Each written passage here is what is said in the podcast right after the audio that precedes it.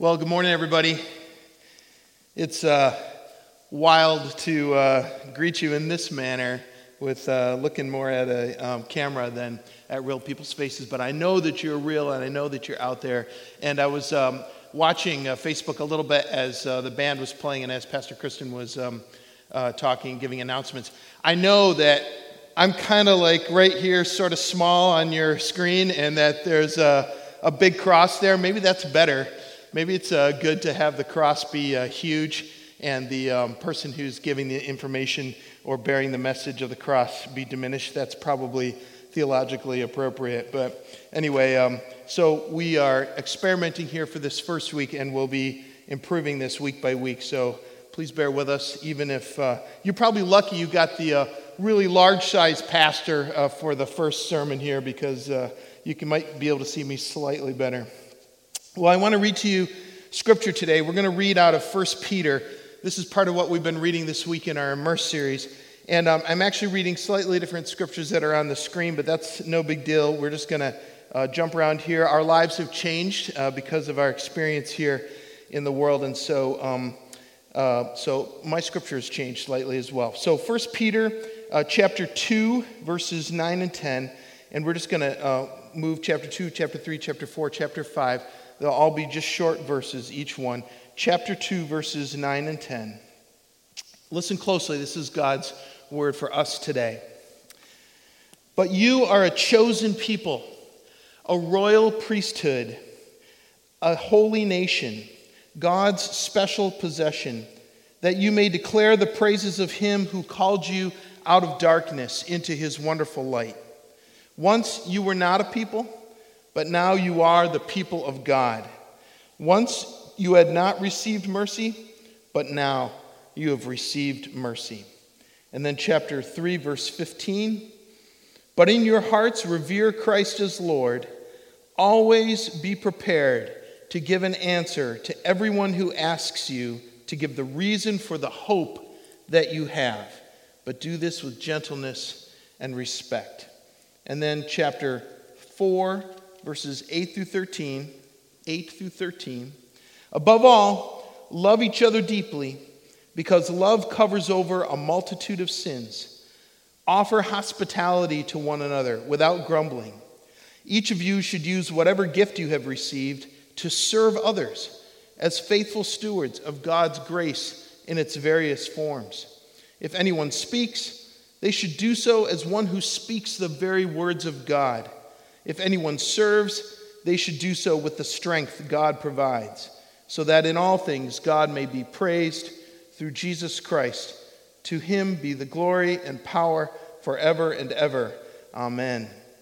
Dear friends, do not be surprised at the fiery ordeal that has come on you to test you, as though something strange were happening to you. But rejoice, inasmuch as you participate in the sufferings of Christ so that you may be overjoyed when his glory is revealed. And then finally, just one verse from chapter 5, verse 7. Pastor Kristen already said this Cast all your anxiety on him because he cares for you. Friends, this is God's word for us today.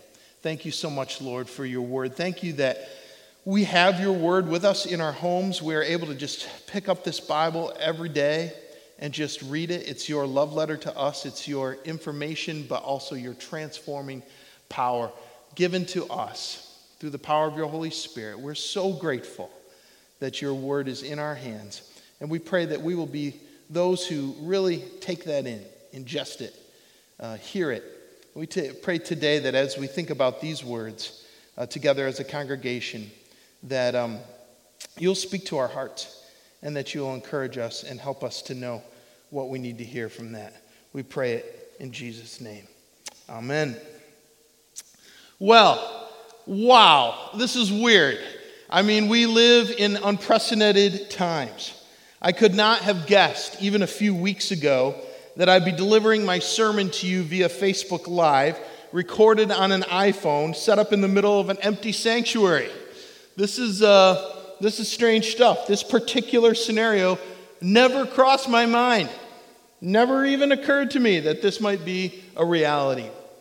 We're especially reminded this morning that the church is not a building, the church is people. People make up the church, not brick and mortar. Today, we are Bemus Point United Methodist Church in multiple locations. But even though we can't see you, we know you're there. And we know each of us is there. I know on Facebook you can just punch in and uh, people see that you're there. We love you and we love this world. That's why we're here with good news. Nor would I have guessed that our world would be involved in a worldwide pandemic that is wreaking havoc on our healthcare systems, on our national and international economies, and on our normal rhythms of life. I mean, in the last month, over 300,000 people across the world have been infected with the coronavirus. 13,000 of them have died. Virtually every country has been forced to realize that this is a pandemic that respects no boundaries. In the last week, two to three million Americans have lost their jobs. The stock market has plummeted further than any time since 1931. And my two daughters, Emily and Katie, have been stuck in quarantine at college. Emily, because she came back from uh, the UK, from London, and uh, they have to quarantine for 14 days. And Katie, because she went to a conference and was pot- uh, potentially exposed there, and so they have to. She has to quarantine until she gets her test back. That's strange for us to uh, just talk to them on FaceTime and um, hope that they're well, and they are doing well. In the last 48 hours, 793 people have died in Italy. Governor Cuomo has ordered all non essential businesses closed, and Congress is discussing at least a $1 trillion bailout for the American taxpayer. And we have all become acquainted with all sorts of new terms and ideas social distancing, self isolation, flattening the curve, N95 face masks, and of course, the all favorite toilet paper hoarding. And it feels like everyone's been on Facebook just a little bit too long this week, maybe going a little stir crazy, but coming up with some fantastic memes, I have to say.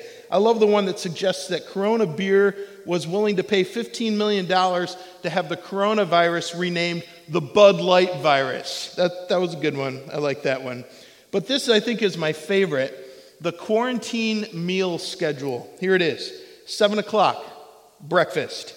7.15, dessert breakfast. 8.30, panic snack that goes with the news. 9.45, chocolate. 11.30, snack while standing up staring blankly into the distance. 12.30, lunch with a small dessert. 2 o'clock, post-nap luncheon. 4.30, trail mix. 6 o'clock, dinner, but it has weird vibes. And finally, 10 o'clock, ice cream.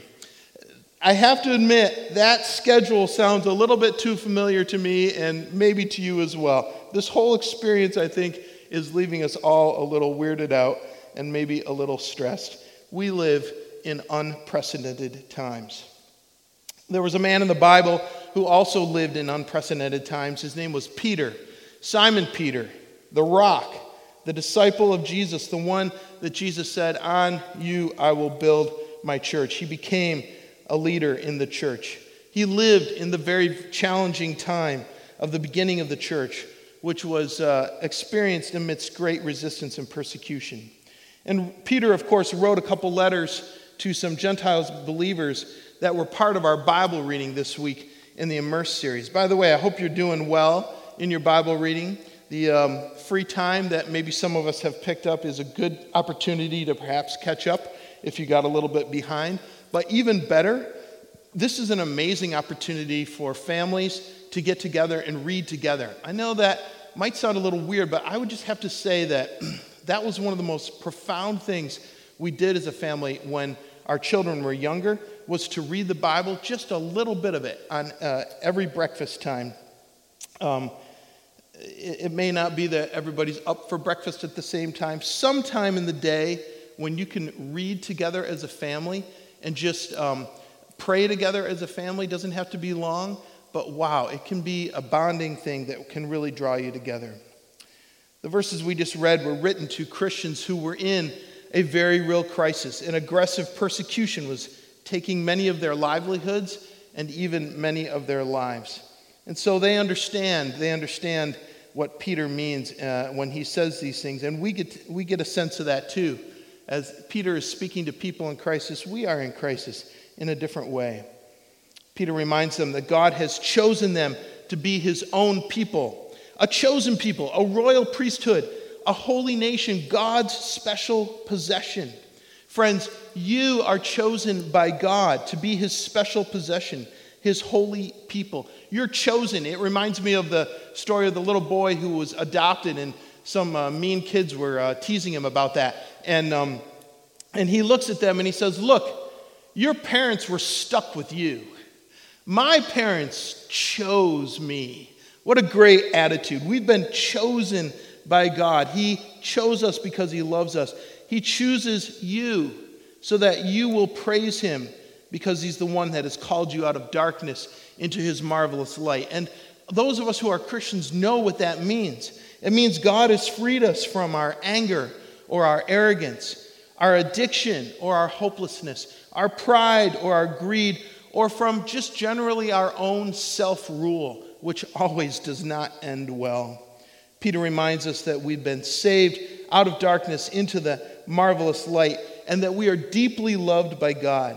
We've received mercy, total forgiveness, total freedom from guilt. So many of our friends and loved ones walk around feeling the weight of guilt. We as Christians walk free of that guilt. That's such a powerful reality in our lives. We have deep hope for this life and for the eternal life that comes afterwards. We're not just saying, eh, I hope it works out. We have a guaranteed hope that comes from the witness of the Holy Spirit that's acted in our hearts, rem- uh, reminding us and reassuring us that we are God's children. We are a people of hope. And because of that hope, friends, we are not desperately focused on our own needs.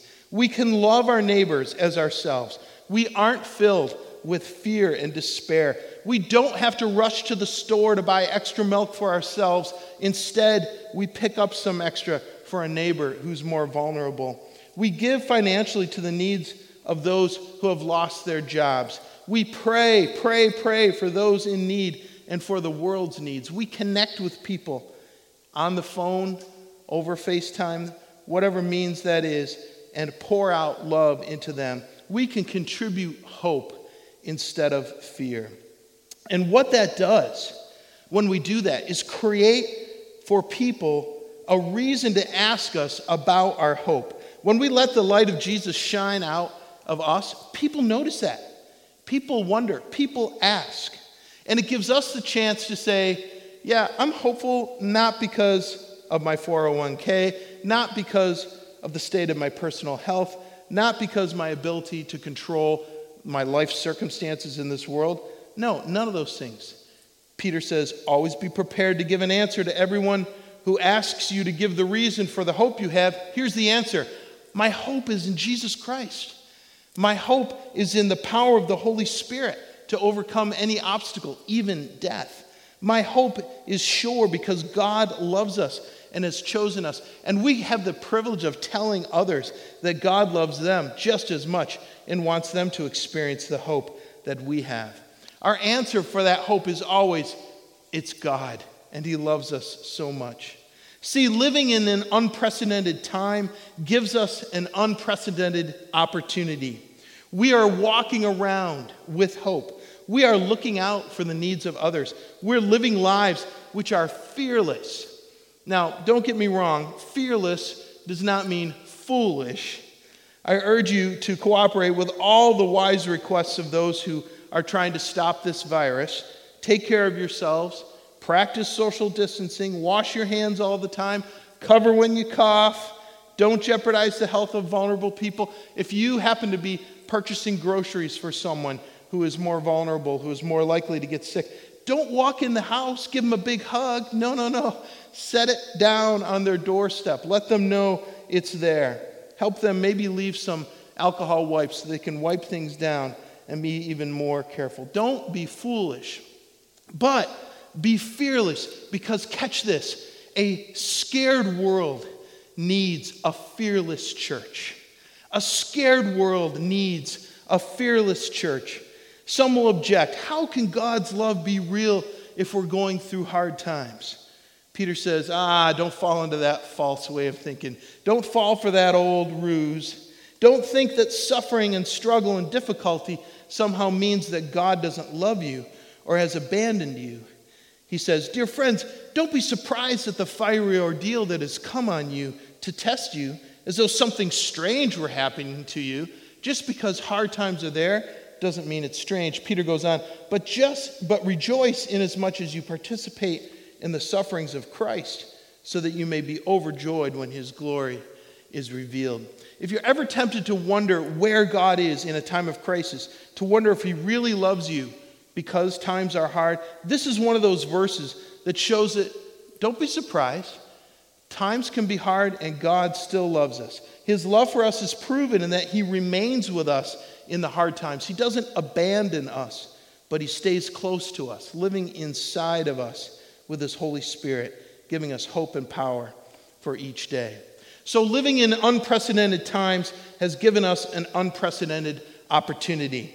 We talk a good talk, it's time for us to walk a good walk. A scared world needs a fearless church.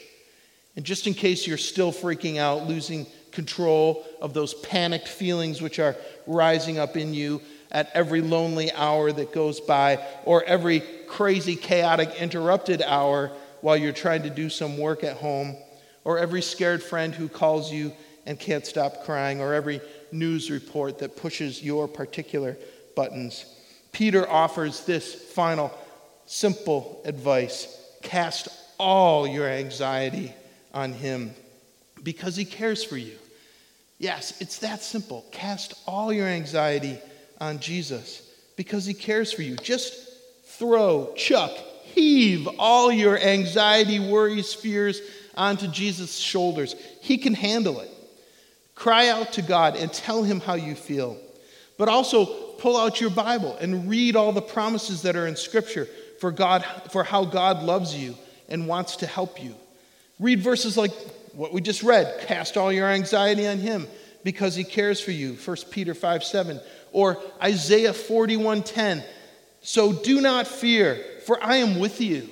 Do not be dismayed, for I am your God. I will strengthen and help you. I will uphold you with my righteous, powerful right hand. Or Proverbs 3 5 and 6 Trust in the Lord with all your heart and lean not on your own understanding. In all your ways, acknowledge him, and he will direct your paths. And if you're wondering where to find verses like that, where'd you get those verses, Pastor Bill? Just Google promises in the Bible, God's faithfulness in the Bible, anything like that. It will come up. Yeah, you will easily be able to find those verses. Friends, take in faith, not fear. When you bring in, what you bring in mentally will shape your attitude and your outlook and your hopefulness. So put down the phone or the computer or the TV remote and pick up your Bible. Or listen to it on your phone, or listen to worship music, or watch the Bible Project videos. Do whatever you can to take in faith, not fear, and pour out faith, not fear. Enough people are pouring out fear. Let us be the people who pour out faith. Declare the greatness of God that you find in Scripture. Psalm 46 God is our refuge and strength, an ever present help in trouble. Therefore, we will not fear. Psalm 91 Those who live in the shelter of the Most High will find rest in the shadow of the Almighty. This I declare about the Lord He alone is my refuge, my place of safety. He is my God, and I trust him. Living in unprecedented times has given us an unprecedented opportunity. We know about how God is real, how he changes lives, how he heals bodies, how he heals relationships, how he doesn't just give us a spirit of fear, he gives us a spirit of power and of love and a sound mind. Friends, it's time for us to walk the talk. We've had to shut down the building but we haven't shut down the church.